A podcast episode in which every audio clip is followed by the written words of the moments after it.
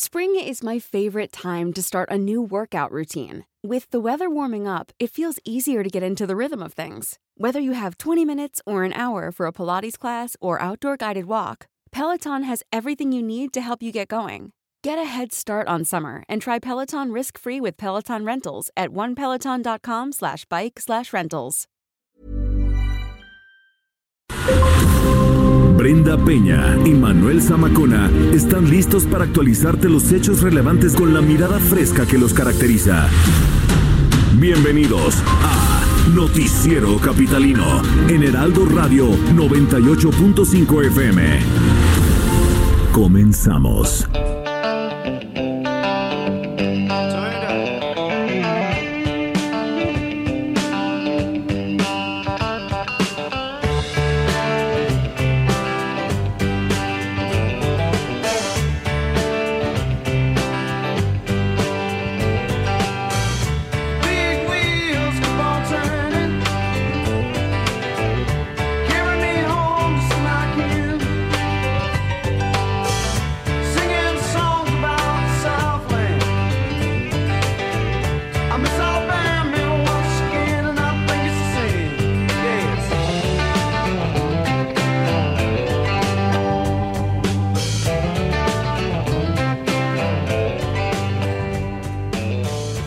Hoy en el Noticiero Capitalino celebramos el cumpleaños número 68 de Gary Rossington, el guitarrista de la banda de rock estadounidense Lynyrd Skinner. ¿Es correcto, querido Jerry, por ahí? Sí, ah, bueno, lo dije bien. Nació un día como hoy, pero de 1951 en Jacksonville, Florida.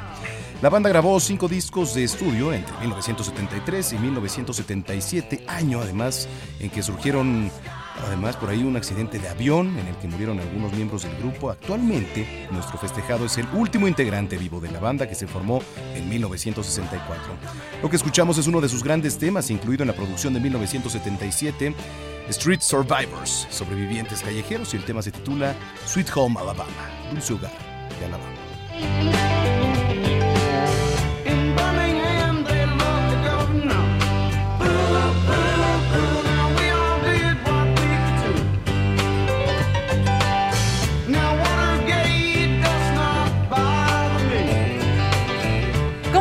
De Noticiero Capitalino? Gracias por acompañarnos. Muy buenas noches. Ármense de paciencia si andan por ahí en el tráfico de la Ciudad de México. Nosotros lo hemos librado muy bien, ¿eh? Hemos sabido ser muy pacientes, Manuel El Zamacona. tráfico decembrino, que además pues es de los más pesados. De los más pesados, pero pues lo importante es que haya... Que hay Sí, salud.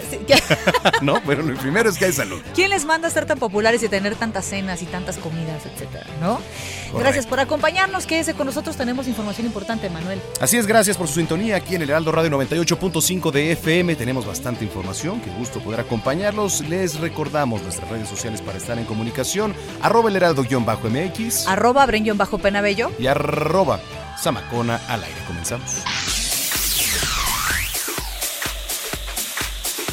Y de acuerdo con la segunda encuesta nacional sobre el consumo de medios digitales y lectura entre jóvenes mexicanos, realizada a 4.600 jóvenes de entre 12 y 29 años, estos prefieren la lectura en papel ante el ebook. O sea, les gusta lo antiguo, pues, el papel, el... el- el- Es que no es lo mismo, ¿no? O sea, mira, No. tener- es como un, un periódico, porque muchos ya lo podemos leer de manera digital. No, te echas las Do- columnas en la doblar la mañana. página donde o en te la tableta, pero ¿no? sí, efectivamente, el olor de, Claro. de la tinta, pues, del periódico de un libro no es lo mismo, ¿estás de acuerdo? Estoy totalmente de acuerdo. Sin embargo, para leer noticias, para aprender oficios o divertirse, pues ahí sí les gusta el método digital. Las cifras denotan que 25% de los jóvenes mantienen el hábito de la lectura de novelas. De Mm. novelas, no son estos libritos de la... Los libros vaqueros. ¿Te acuerdas? Sí, esos, Ah, sí te esos eran sí los novelones. leías. ¿eh? Sí los leías. novelones. Eh, cuentos o poesías en formato impreso, lo que representa una proporción de tres lectores en papel sobre uno digital. Los resultados de la encuesta presentados en la FIL de Guadalajara revelan que en comparación con el año 2015, cuando se hizo este primer sondeo, 97% de los jóvenes urbanos tienen acceso a una conexión a Internet, a la que le dedican un promedio de 6.1 horas al día. Mm, interesante. Tal, interesante. ahí. ¿A usted le gusta le- comprar los libros? Es que es todo un ritual. Tienes que ir a la librería, elegirlo o buscarlo, Sí. ¿no? Y eso es lo padre. Eso es lo padre, pero ya si lo compras en un libro en línea, pues no sabe igual, creo, ¿no? No, no sabe igual, totalmente de acuerdo. en bueno. fin, oye, la pregunta obligada como al expresidente Peña Nieto, ¿cuál es su libro favorito? Ahí díganos. ¿no? ¿Cuál es su libro El favorito? Principito, van. Nos- pues sí, también ¿no? es un libro obligado. Los tres cochinitos. ¿No? El llano en llamas. Ya no llama. Ay, son pero los- eso era para hacer un ensayo en la prepa, Sí, ¿no? en la sí, pero- secundaria, pero ¿no? Son Así. libros, pues prácticamente obligados. Este, ¿Estás de Juventud acuerdo? en éxtasis. Oye, las-. Harry Potter, ¿cuál es su libro favorito? Claro. ¿No? Por su- Jordi Rosado, ¿cuál es su libro No, favorito? no, no, no, no. ¿Qué? Pues hay gente que, que lea Jordi Rosado. Los ojos te pueden hecho, sangrar por eso. no, no digas eso porque apenas estuvo con, con Sergio Sarmiento y Lupita Juárez. ¿eh? Todavía La- las, las recetas de Chepina. Las recetas son libros. Cañitas. Callitas.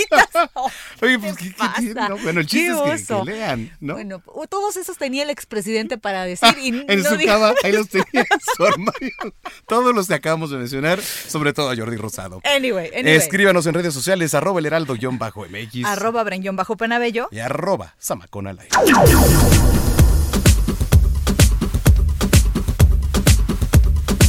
Bueno, cada tres años, cada tres años, la Organización para la Cooperación y el Desarrollo Económico realiza un examen mundial de las habilidades de los estudiantes de 15 años en lectura, matemáticas y ciencias. Vamos a conocer los resultados en la siguiente cápsula que preparó nuestro querido Jerry Villela.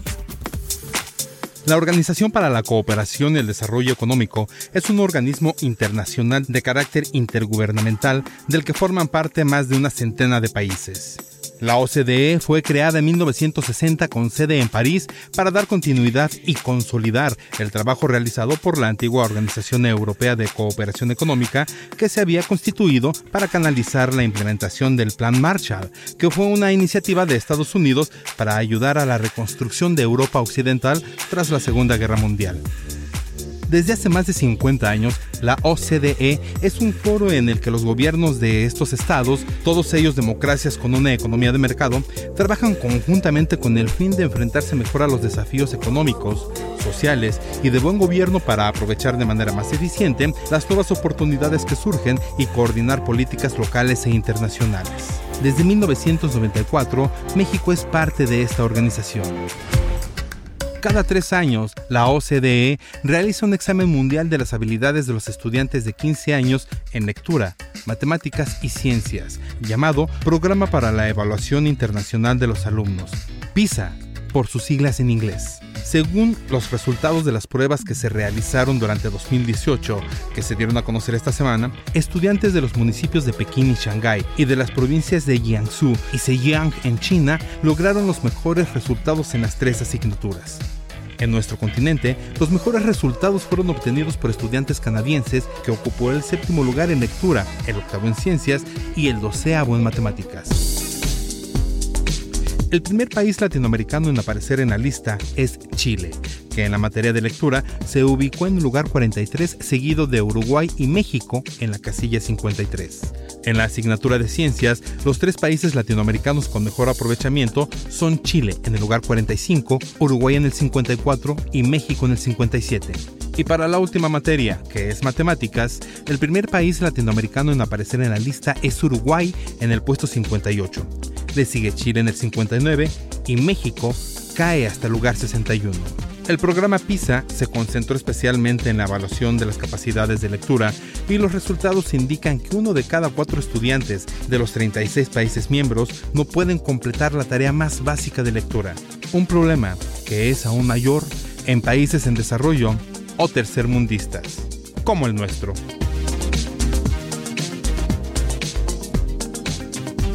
Y bueno, hoy sesionó el Consejo Judicial Ciudadano para elegir la terna que será enviada a la jefa de gobierno Claudia Sheinbaum para que elija al nuevo fiscal general de justicia aquí en la Ciudad de México. Hay tres finalistas y de ello nos da cuenta nuestro compañero Carlos Navarro. ¿Cómo estás, Carlos? Buenas noches. Muy buenas noches, compañeros. Las opciones para definir el nuevo titular de la Fiscalía General de Justicia de la Ciudad de México se redujeron de 9 a 3. Se dio una puerta cerrada el Consejo Judicial Ciudadano, compuesto por nueve integrantes, quienes podían emitir solo tres votos, se definió la terna. Carlos Juan Manuel Daza Gómez, con siete sufragios, Ernestina Godoy Ramos con 6 y Fernando Vázquez Herrera con 6 también. Para que fueran avalados, los aspirantes debían tener un mínimo de 6 votos a favor en la primera ronda, y sí fue. En ese proceso participaron nueve aspirantes, entre los cuales tres no obtuvieron ni un solo. Alfonso Antonio Guerrero Martínez y Alejandro Hernández. La evaluación de las personas inscritas que participaron en el proceso de integración de la terna se hicieron con base al currículum vitae de cada uno, contenido el sello requerido en la convocatoria acerca de la implementación del nuevo modelo de la Fiscalía. En la entrevista, tras ello, se emplearon 14 criterios en su evaluación, entre ellos conocimientos de derecho penal, el de investigación, así como criterios sobre la forma de abordar la organización administrativa de la Fiscalía, perspectiva de instrumentación del Estamos teniendo por ahí problemas en la comunicación contigo, Carlos. Eh, más adelante vamos a tratar de retomar la comunicación, pero sí, ya lo decías, esta terna, por supuesto, se ha vuelto muy interesante. Eh, finalmente se tendrá que decidir pronto quién va a encabezar al principio esta fiscalía. Bueno, ya pudimos retomar la conversación con nuestro compañero Carlos Navarro. Carlos, te escuchamos ahora sí fuerte y claro. Como les comentaba, la evaluación se va a someter, de- se hicieron con base a 14 criterios, entre ellos el conocimiento en derecho penal, del proceso de investigación, criterios sobre la forma de abordar la organización administrativa de la Fiscalía con perspectiva en instrumentación del combate a la in- delincuencia, así como conocimiento en materia de derechos humanos, entre otros. Ante la definición de los tres aspirantes, la jefa de gobierno, Claudia Sheinbaum, informó que no iba a participar en el proceso. Escuchemos. Eh, tomé la decisión, y así está en la ley de transición a la Fiscalía, de la Procuraduría a la Fiscalía, de enviar al Congreso la terna completa. Eh, no voy a tomar eh, ninguna decisión sobre los tres que están en la terna, eh, sino que así como está la terna, la regreso al Congreso para el Congreso tome la decisión sobre la terna de quién será el próximo fiscal o próxima fiscal en la Ciudad de México. Y bueno, será para el próximo 15 de diciembre que se elija el nuevo fiscal que va a comandar esta transición a Fiscalía General de Justicia de la Ciudad de México. Muy bien, estaremos muy pendientes de este tema, Carlos. Qué importante es justamente conocer quién va a ser la primera persona que va a encabezar esta fiscalía y seguiremos muy pendientes de este tema. Gracias por el reporte. Hasta luego. Un abrazo, muy buenas noches, nuestro compañero Carlos Navarro y bueno, ya estaremos dándole seguimiento a este tema.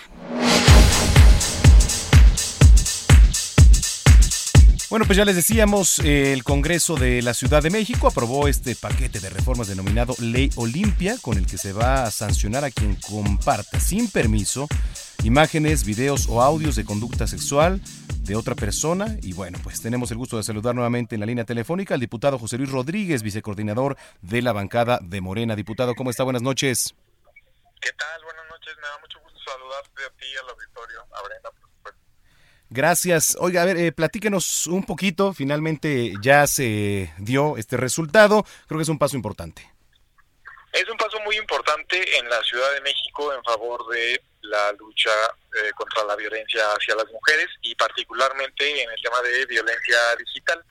El día de ayer tuvimos la oportunidad de votar en el Pleno eh, un dictamen que tiene como finalidad, pues, considerar ya como una modalidad de violencia en la ley de acceso de las mujeres a una vida de- libre de violencia de la Ciudad de México a la violencia digital. Y tuvimos también la oportunidad de tipificar como delito pues eh, justamente como bien mencionabas la eh, el compartir el transmitir eh, imágenes audios videos de contenido íntimo sin el consentimiento.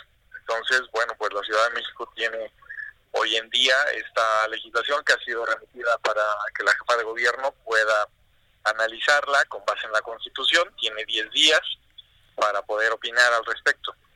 ¿Qué va a pasar ahora, digamos, que con el tema de las sanciones, para abundar, eh, sobre todo aquellos que, que nos escuchan, que digamos no están tan familiarizados con el tema, diputado, para explicar un poquito más a detalle qué es lo que va a pasar ahora si alguien comparte imágenes eh, de, de índole íntima, por ejemplo, algún video, qué es lo que va a suceder?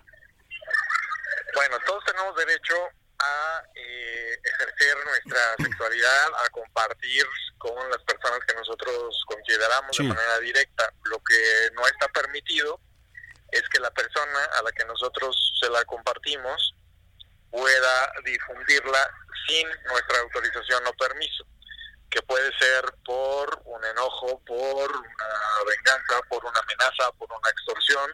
Eso será constitutivo de un delito que puede generar una, una pena, una pena privativa de la libertad de eh, cuatro a seis años de prisión o incluso puede incrementarse la pena con agravantes cuando se trata de que las víctimas sean menores de edad hasta nueve años de, de prisión. Bueno, pues va a estar eh, interesante el tema. Lo único que falta entonces es que sea publicada la aprobación de esta ley. Y este mm, esto además fue, fue por mayoría allá en el Congreso. Creo que no hubo ni siquiera abstenciones, ¿verdad, diputado? ¿no? Todos los votos fueron a favor de todos los diputados y diputadas presentes en el Pleno, 56, 56 legisladores presentes, todos votaron a favor.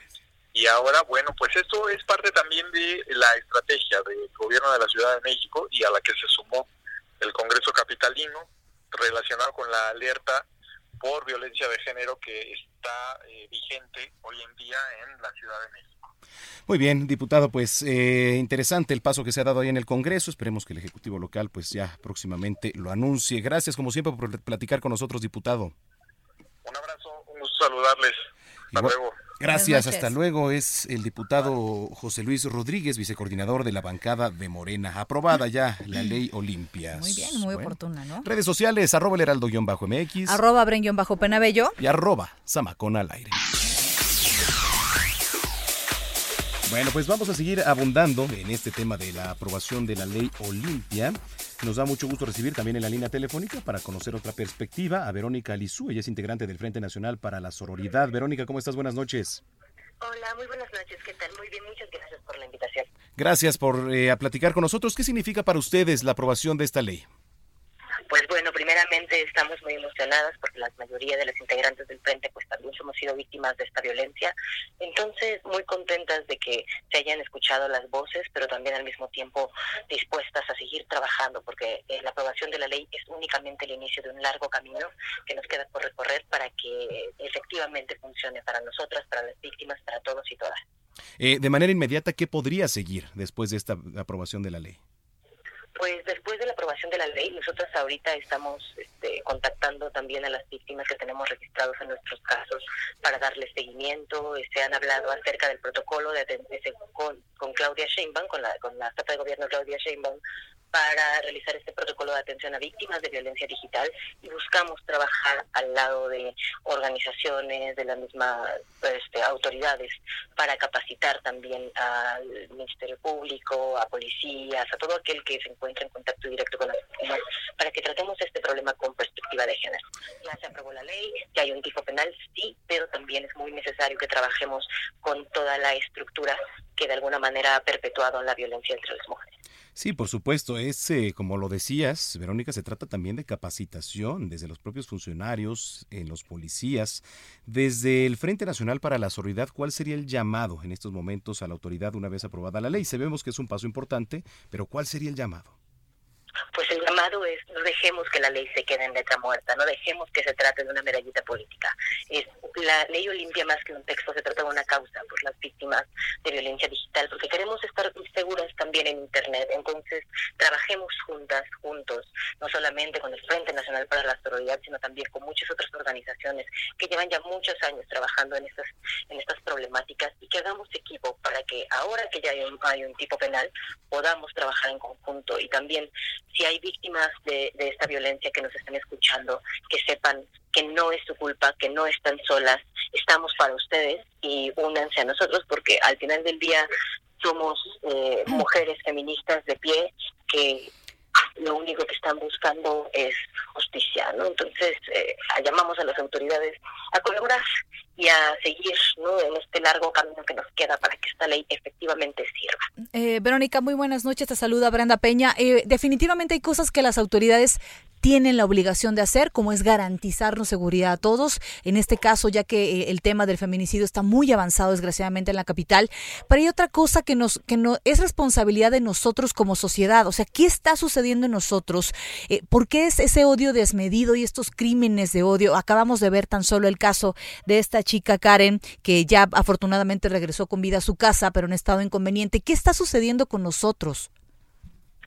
Desafortunadamente vivimos en un sistema, una estructura, hay que decirlo como es, patriarcal, machista, misógina, en la que las mujeres nos hemos convertido en territorio de guerra, ¿no? O sea, existen muchas teóricas feministas que hablan acerca de cómo nuestros cuerpos se han transformado como también en un territorio de conquista. Las violencias que vemos dentro y fuera de la red son consecuencia de esta estructura misógina que odia a sus mujeres, ¿no? Y ahora, justo como lo mencionas, o sea, es muy importante nosotros como sociedad civil que nos organicemos ante esta emergencia nacional.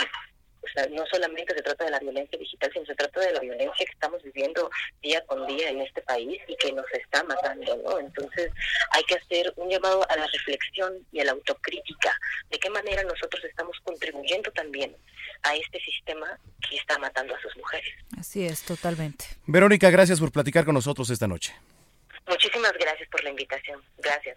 Es Verónica Lizú, integrante del Frente Nacional para la Sororidad. Redes sociales, arroba el heraldo-mx Arroba Bren-Penabello. y arroba Zamacona al aire. La historia de Laura Karen Espíndola ha sido una de las más seguidas por los capitalinos en las redes sociales. Hay que recordar que el día de ayer por la noche, alrededor de las 9 de la noche, Ana Karen, que tiene 30 años, iba saliendo justamente del metro ahí eh, sobre Tlalpan y tomó un taxi eh, para dirigirse a su casa. Ella vio en este trayecto una actitud sospechosa del conductor mandó un mensaje eh, mediante una aplicación de texto a su mamá y le hablaba justamente de lo raro que veía a este conductor. La mamá le contesta, después apagan el teléfono de eh, Laura Karen y no vuelven a saber de ella. Fue algo que le dio la vuelta a las redes sociales aquí en nuestro país de manera muy rápida. Su hermano fue el encargado de publicar el primer tuit. Esto, por supuesto, se posicionó muy rápido. La información llegó a oídos del gobierno local. Claudia Sheinbaum estuvo participando de manera activa, eh, publicando en su cuenta de Twitter también algunos mensajes, algunos amigos y conocidos. Eh, es importante, por supuesto, eh, decir que el día de hoy ella ya apareció en su casa. Vamos a eh, escuchar justamente lo que platicaron con Adela Micha, familiares de Laura Karen, específicamente su papá, con Adela Micha esta mañana en el Heraldo Radio. ¿Qué tal, Miguel? Este, me, me dicen que ya encontraron a Karen. Ya, ya, ya. Cuénteme, No, pues no, no. No he podido hablar con ella. pero ¿en dónde está? ¿Sabemos dónde está y cómo está? Aquí en la casa, sí. Ya está en la casa. Sí. ¿Ella llegó a la casa o cómo dieron con ella? Eh. Ella llegó. Sí, Ella llegó. ¿A qué hora llegó, don Miguel? 20 minutos. ¿Ella llegó Sí. sola? Sí. Llegó sola a la casa.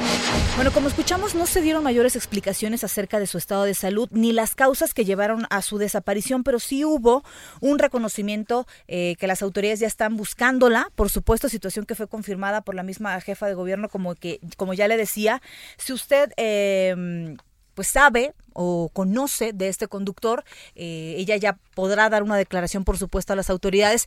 Pero algo que llama la atención, Manuel, Sí. es que quienes habían sido víctimas de este modus operandi eran adolescentes en su mayoría. Ella tiene una edad ya adulta, pero también eh, padeció esto. Ahora, hay unas declaraciones que platicábamos tú y yo eh, fuera de cuadro Noticias México esta tarde. Decía que está en estado inconveniente. ¿A qué se refiere ese estado inconveniente? Es decir, venía alcoholizada, ve- venía bajo el influjo de alguna sustancia tóxica, venía con golpes o venía a lo mejor sufrió abuso sexual. Esto por supuesto es un tema delicado que no se puede tratar así a la ligera en los medios, pero seguramente con las autoridades ya están rastreando a este hombre. Y, y lo que decíamos, al igual que la imagen que circula ya en redes sociales de, una, de un hombre que agrede a una mujer, no se ha especificado en qué calles de la Ciudad de México, a puño limpio le da en la cara, pasa la gente y no hace nada para defenderla. Esto no puede normalizarse, nos puede tocar a ti o a mí saliendo de nuestro trabajo, tomar un taxi cuando vamos a casa y quedamos verda- verdaderamente en la indefensión, Manuel. ¿eh? Bueno, escríbanos en redes sociales, póngase en contacto. ¿Qué opina de todo lo que le acabamos de platicar? Estamos en arroba el heraldo-mx Arroba bajo penabello. y arroba Zamacona al aire. Síntesis informativa. Pausa y volvemos. Los presuntos culpables de la masacre de la familia de Barón Langford fueron trasladados a la Ciudad de México luego de haber sido detenidos durante el pasado fin de semana en el municipio de Janos, Chihuahua. Se trata de dos hermanos originarios del municipio colindante con Sonora. Legisladores de Morena, Partido Verde y de Encuentro Social conformaron un bloque para respaldar al presidente Andrés Manuel López Obrador. El diputado de Morena, Mario Delgado, explicó que el objetivo es impulsar y apoyar la transformación. En medio de la discusión para controlar la inseguridad y el tráfico de armas entre México y Estados Unidos, El presidente Andrés Manuel López Obrador dijo que no se permitirá que ocurra de nuevo un operativo como rápido y furioso que sucedió en el sexenio de Felipe Calderón. El mandatario dijo que la introducción de armas y de dólares de Estados Unidos a México y el tráfico de droga hacia el país del norte serán dos temas que se tocarán en la reunión de alto nivel que se tendrá con el procurador de aquella nación, William Barr. Según un informe de la Organización de las Naciones Unidas, una de cada 45 personas del planeta precisa comida, albergue, cuidados médicos, protección y otra asistencia básica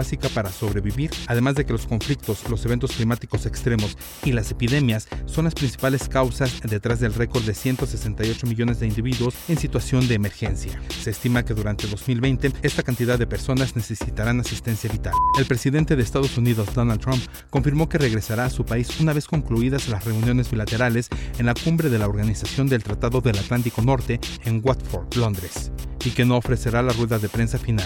El mandatario estadounidense calificó al primer ministro de Canadá, Justin Trudeau, de ser una persona de dos caras y lo acusó de no contribuir lo suficiente a las arcas de la Alianza Atlántica. La Organización de las Naciones Unidas advirtió que la década que está por terminar está llamada a ser la más cálida jamás registrada. En un informe anual constató cómo las consecuencias del cambio climático siguen acelerándose. Gerardo Villela, Noticiero Capitalino. Continuamos después de un corte con las noticias más relevantes en las voces de Brenda Peña y Manuel Zamacona en el noticiero capitalino en Heraldo Radio 98.5 FM. Regresamos. Regresamos con Brenda Peña y Manuel Zamacona al noticiero capitalino en Heraldo Radio 98.5 FM.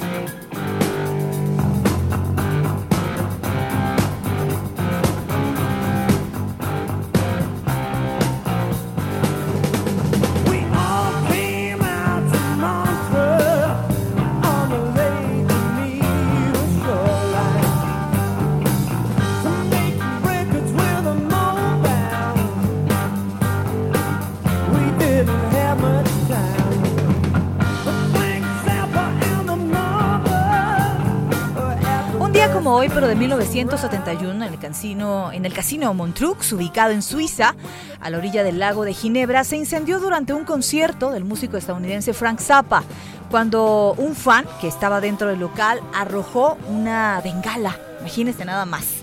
La banda inglesa Deep Purple, que usualmente abría los conciertos de Zappa, se inspiró en este incidente para crear una de sus obras maestras. Lo que escuchamos se publicó en 1972 en el disco Machine Head. El tema se titula Humo en el agua.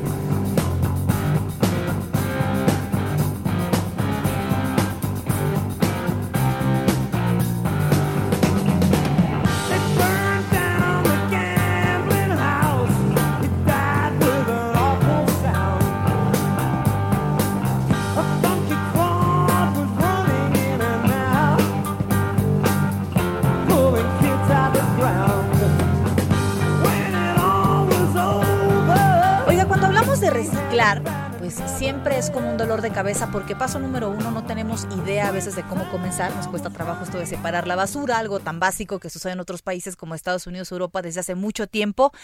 Y cuando hablamos de reciclar pensamos únicamente en unicel o plástico, pero la verdad es que también hay otras maneras de reciclar otros materiales como el vidrio. ¿Usted tiene alguna idea? Pues vamos a platicar de eso. Aquí recibimos en la cabina a José Luis Pérez González. Él es director general de Cerrando el Ciclo ACE. ¿Cómo estás? Muy buenas noches. Hola, buenas noches, muchas gracias. Bien, bien. Oye, cuéntanos, a ver, ¿cómo trabajan ustedes con este material? De entrada nos parecería muy curioso pensar en que se puede reciclar, ¿no? Claro.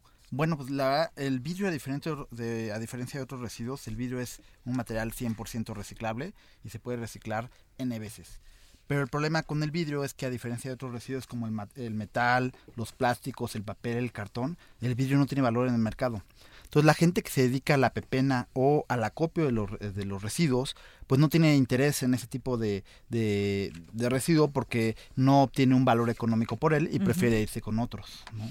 Cómo comenzar a entrar en la población. Es decir, apenas estamos, eh, estamos en Kinder 1, en que si separamos o no la basura, que, hay, que eso no es orgánico. O sea, a veces no tenemos como un conocimiento muy amplio de, de este sentido. ¿Qué podemos hacer en adelante? Claro, pues yo creo que lo, lo importante o, o el primer paso sería separar. Digo, hay mucha gente que nos ha dicho, oye, ¿para qué separo si el camión lo va a revolver? Efectivamente sí, pero existe un esquema informal de reciclaje. Eh, la gente que está ya en el camión, bueno, los voluntarios que vienen con el camión de la basura, en el momento que ellos ven una bolsa, la separan. Si, si tiene un residuo como PET o, vidrio ya separado, en ese momento ellos lo aprovechan y están haciendo una preselección.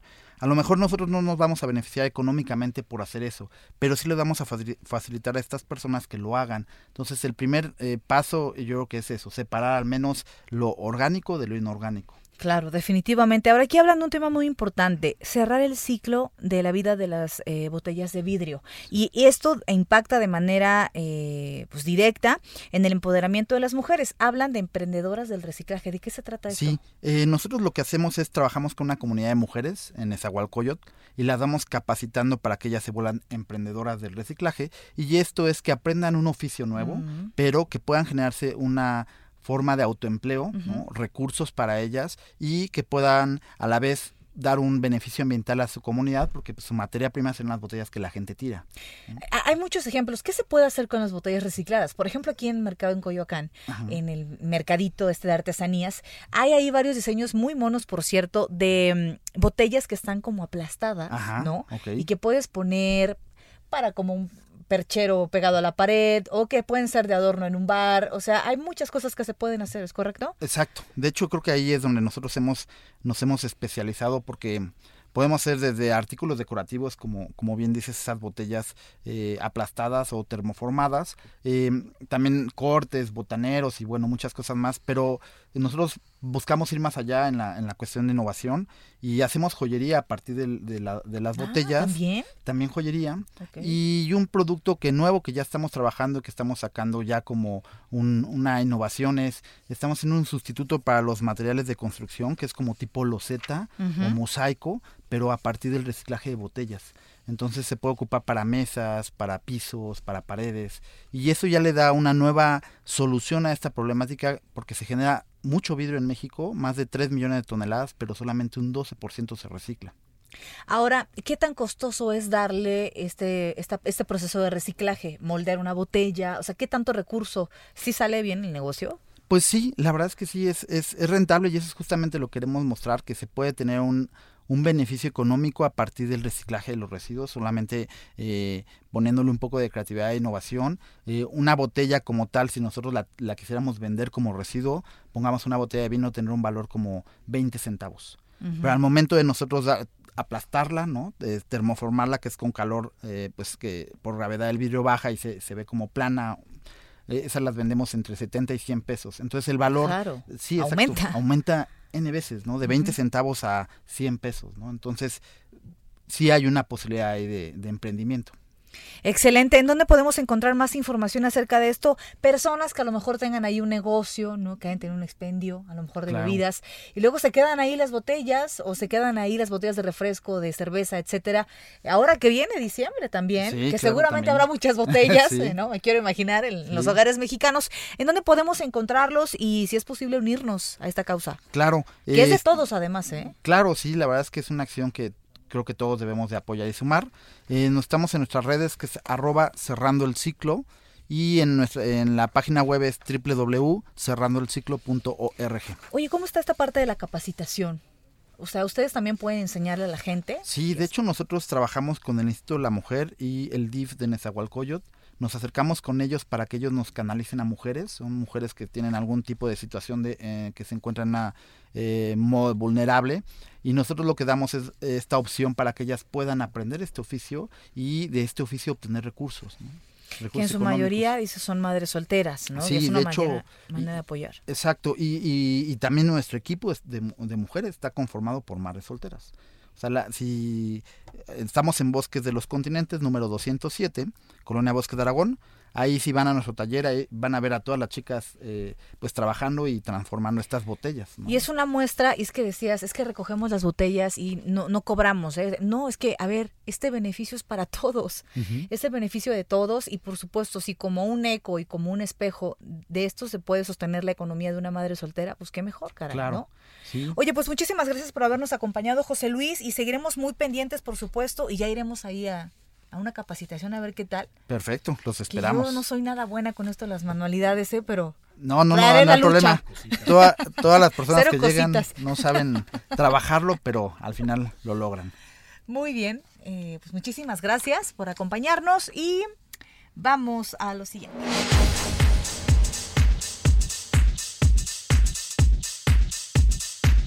Bueno, pues el gobierno capitalino presentó el nuevo sitio electrónico de turismo en inglés, thecity.mx.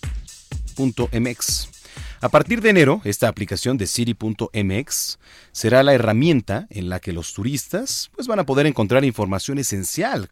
Eh, ¿Cuál es la información esencial? ¿Cuál sería para ti la información esencial? Cuando La quieres enferma- la enfermación. La enfer- ¿Cuál sería para ti la enfermación? eh? A ver, dime. Este, el clima.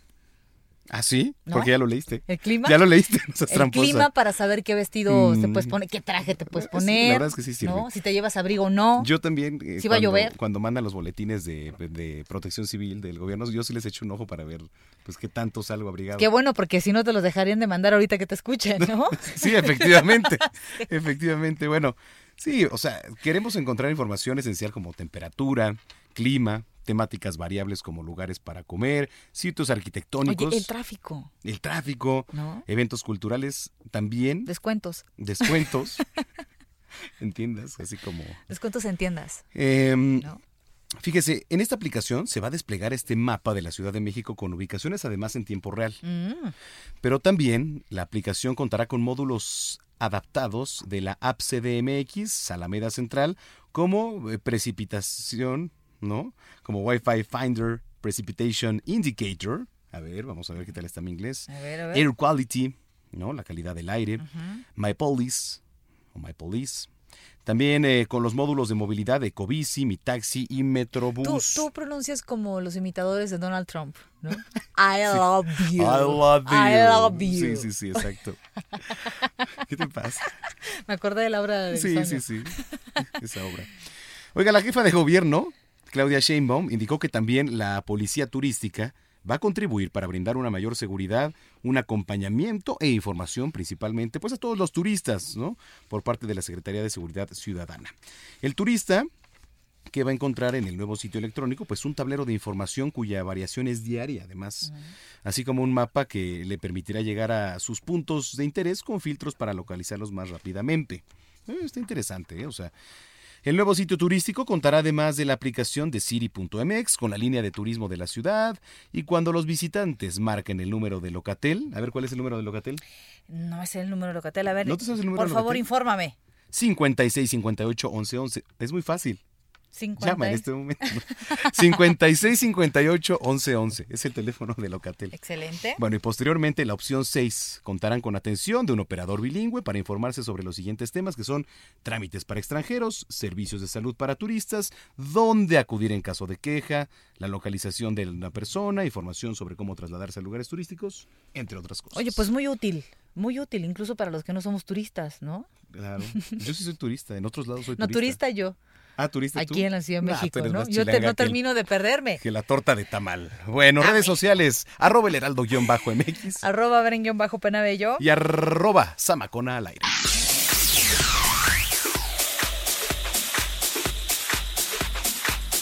Se acerca el día esperado por ti, Manuel Zamacona. ¿Cuál día? ¿El día de que llega Santa Claus, los reyes? Yo te trae Santa Claus, pues nunca te ha ¿Qué traído? Santa Claus. Yo siempre me porto bien, Aquí son los reyes, para empezar. pero también... No, oye, a ver.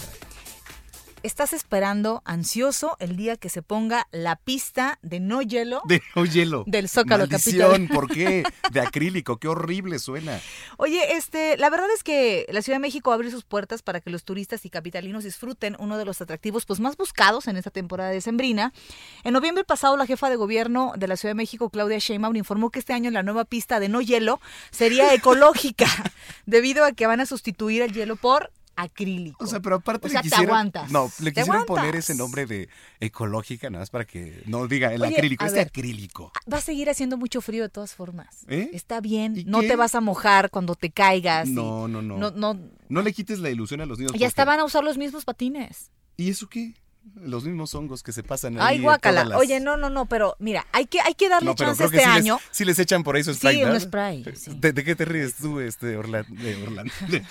Perdóname, Jerry. Orlando ni A ver, participa. este, ¿Eh? es Ese que nada más cuando mejor- hablamos de la América es que salía. Ya he ido. Oye, a ver, A ver. démosle chance este, este año. Veamos cómo salen las cosas este año. Si verdaderamente no se ahorró nada, pues ya que regrese la de hielo el próximo año.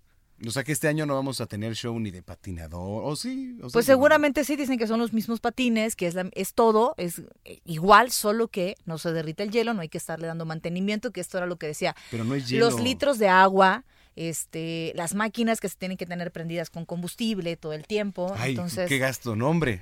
Gastan en otras cosas. bueno, yo de entrada no te enojes conmigo, cara. Si por mí Pues fuera, no podría. es- 10 es que- pistas. es que entonces no me digas, 10 caramba. pistas. Es que hay, hay que ir. Aparte, ya quedaste con, con. Israel Lorenzana en hacer esa. Ir de la mano patinando. Ir de- Qué horror. No, no, pues no sé si ir de la mano, pero sí iban a tener ahí un, un encuentro Ah, competencia, Ah, de competencia sí, sí, sí. para ver quién era mejor patinador Mm, o no. Y yo voy a ser la juez. Tú vas a hacer la cosa, ¿y por qué no patinas? Pues porque no es hielo, entonces yo... Porque- Ah. Yo voy a ser juez. Oiga, usted díganos, escríbanos qué piensa, le gusta o no la idea de que sea ahora acrílico. A ver, seamos honestos, ¿le afecta o no? Eh, La neta. por- a ti ni te afecta, en realidad a ti ni te afecta. O sea, los niños quieren ir a patinar en hielo, no en acrílico. Bueno, demos chance este año de que sea diferente, pues los cambios también pueden ser positivos, Amacona. Sí, a ver, ¿No? bueno, si usted quiere ir a la pista de no hielo, De no hielo. está a partir de, pues ya, próximos días, ¿no? Que por ahí del ¿qué, 15? 15 de diciembre, ¿verdad? Bueno, pues dése una vuelta y ahí nos platica su experiencia en la pista de no hielo. Arroba el heraldo-mx Arroba bren bajo penabello. es un berrinchudo, qué horror. y arroba zamacona al aire. En el noticiero capitalino nos importa todo lo que tenga que ver con el ser humano. Y la salud mental aquí tiene su espacio. El diván de flor. Una inmersión profunda a la psique humana. Con Flor Arreola. El Heraldo Radio. 98.5.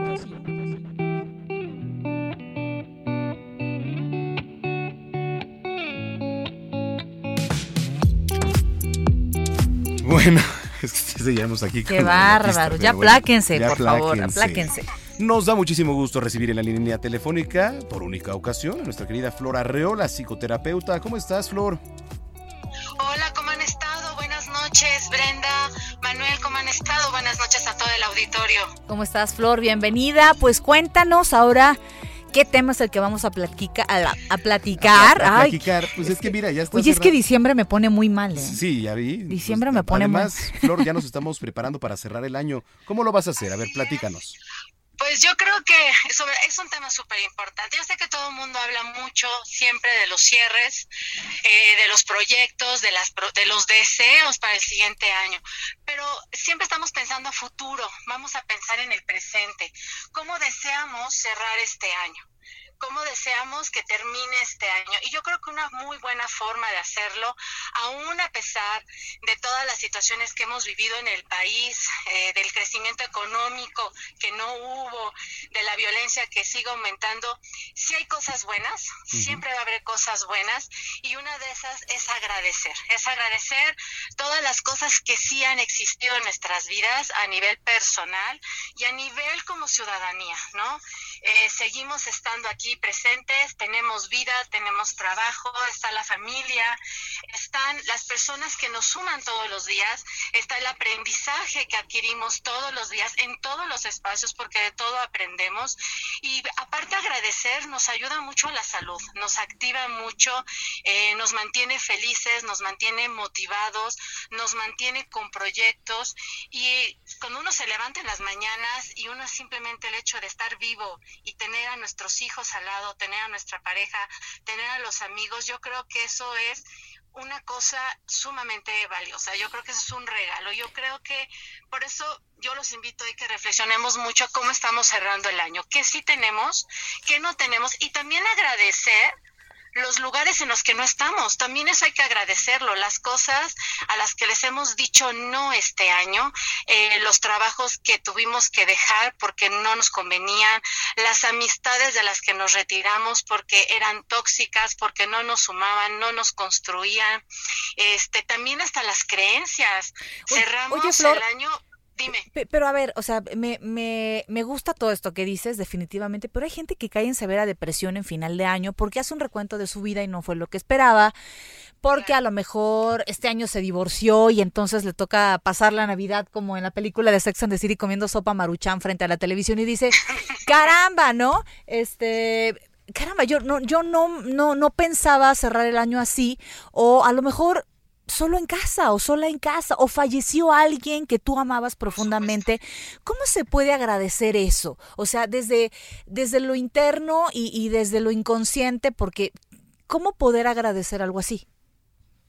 Mira, cuando hablamos de un divorcio, cuando ya no estamos con esta persona con la que compartimos muchísimo tiempo y por la decisión que por la razón que haya sido hemos tomado la decisión de ya no estar ahí, creo que tenemos que agradecer porque en un momento a esa persona la amamos, con esa persona compartimos y con esa persona construimos. Cerramos el año agradeciendo que pudimos tener la capacidad de la madurez y la prudencia de decir ya no más, hasta aquí. Creo que nuestros caminos necesitan separarse. Las personas que en este año ya no nos acompañan, esas personas amadas que ya no estarán con nosotros porque ya están en otro espacio espiritual, también agradecemos todos esos momentos que pudimos compartir con ellos, todas las cosas que nos dejaron y las que nosotros les pudimos aportar y sobre todo lo importante y lo valioso que es la vida. Creo que no nos hemos puesto a pensar con detenimiento lo importante que es la vida. Todos los días escuchamos que alguien fallece por una cuestión de violencia o simplemente muere por una cuestión de salud. Y son cosas que no valoramos, estamos muy inmersos en el tener, en el ser, en la cuestión del estatus y en la cuestión del poder también. Entonces, sí es difícil agradecer, ¿verdad? Tienes razón y tiene que ver con nuestras expectativas. Yo creo que uno de los propósitos del año que viene tendría que ser eh, meditar un poco más sobre nuestras expectativas. Las expectativas cuando son muy grandes, muy altas y muy ambiciosas suelen decepcionarnos. Eh, parte importante del ejercicio interno es tener expectativas reales. ¿Qué sí puedo? Hacia dónde voy, objetivos reales y alcanzables, ¿no? No qué voy a hacer de aquí a los 65 años, no, pues si yo pienso en eso me voy a deprimir, pero qué puedo hacer el año que viene, dentro de dos meses, tres meses, Claro. una semana, no. Tengo una, una, mi compañera de trabajo con la que comparto todos los días, Jimena, que quiero mucho.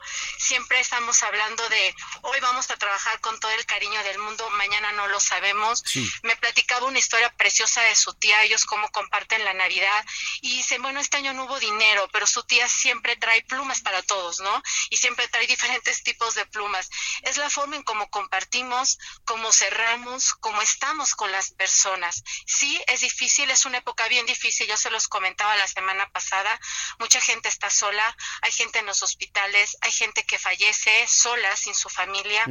Entonces, el cierre, el cierre de este año como sociedad, como país y como personas, tiene que ser desde la parte interna y sí agradecer, porque hay cosas muy buenas. Yo, por ejemplo, puedo agradecer todas las cosas que he recibido este año y también las que Claro. no recibí, las que no tengo y agradecer también el haberlos conocido a ustedes. Que Gracias, querida. Ay, te adoramos, nosotros también.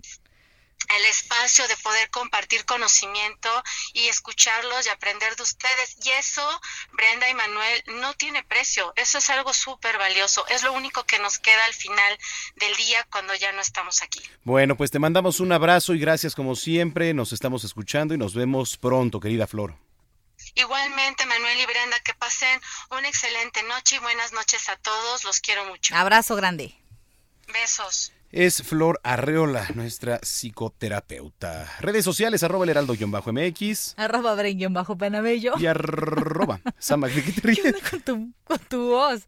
¿Por qué? ¿Qué dije? No sé, andas como raro, ¿no? Como Lolita ya. Como Vil Barrera. Vil Barrera. Deja a Lolita en paz. Ya Escríbanos. Ha sido mucha oda a Lolita. Sí, arroba. Oda a Lolita. Oda. ¿Oda? Oda. Mm. Arroba Samacón al aire.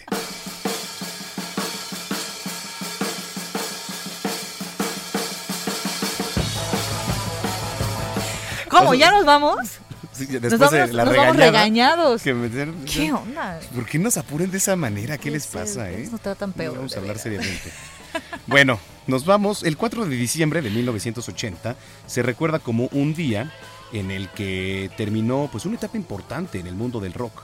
La banda Led Zeppelin anunció su separación tras la muerte de su baterista. John Bonham murió el 24 de septiembre de ese año a los 32 años de edad. La causa, la aspiración de su propio vómito. Fíjese usted. Ay, Dios mío. Despedimos nuestro noticiero. Qué bonita forma de terminar, Jerry, ¿no? Hombre? ya sabes, Jerry, que le encantan los detalles, ¿no? Sí. Despedimos nuestro noticiero capitalino con un tema de 1971, grabado en el disco Led Zeppelin 4. En lo que escuchamos se titula Rock and Roll. Vámonos ya. Ya- ¿Cómo ya? Ya, pues ahí pachanga. Vamos a la posada, ¿no? ¿Eh? Vamos a la al brindis. Al- Fíjate cómo se cómo se dice ahora la palabra posada. Sí, oye, ahí le, ahí le pasan la factura de la sopa, ¿no? Bueno, pues qué digo ya. Bueno, pues yo pago, vamos a comer. Oigan, mañana nos vemos 3 de la tarde, Noticias México, 151 de Easy, 161 de Sky. La información de las noticias de la Ciudad de México y los estados de la República Mexicana. Llegue con bien, llegue relajado, no beba demasiado, por favor. Acuérdese Hay, que un- también hay, muchos alcoholímetros. alcoholímetros. ¿eh? Hay muchos alcoholímetros, así que tómelo en cuenta. Ok, sea feliz, pásela muy bien, muy buenas noches.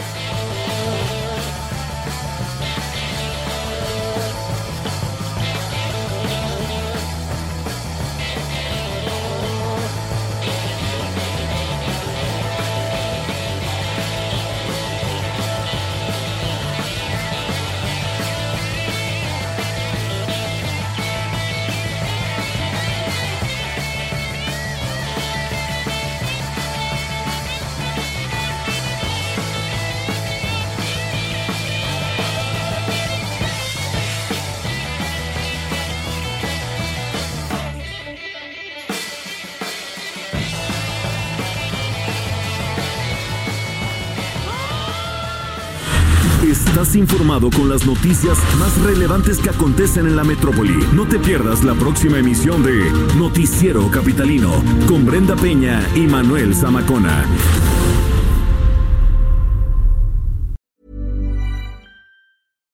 How would you like to look five years younger? In a clinical study, people that had volume added with Juvederm Voluma XC in the cheeks perceived themselves as looking five years younger at six months after treatment. Look younger, feel like you. Add volume for lift and contour in the cheeks with Juvederm Voluma XC. Reverse signs of aging by adding volume to smooth laugh lines with Juvederm Volure XC.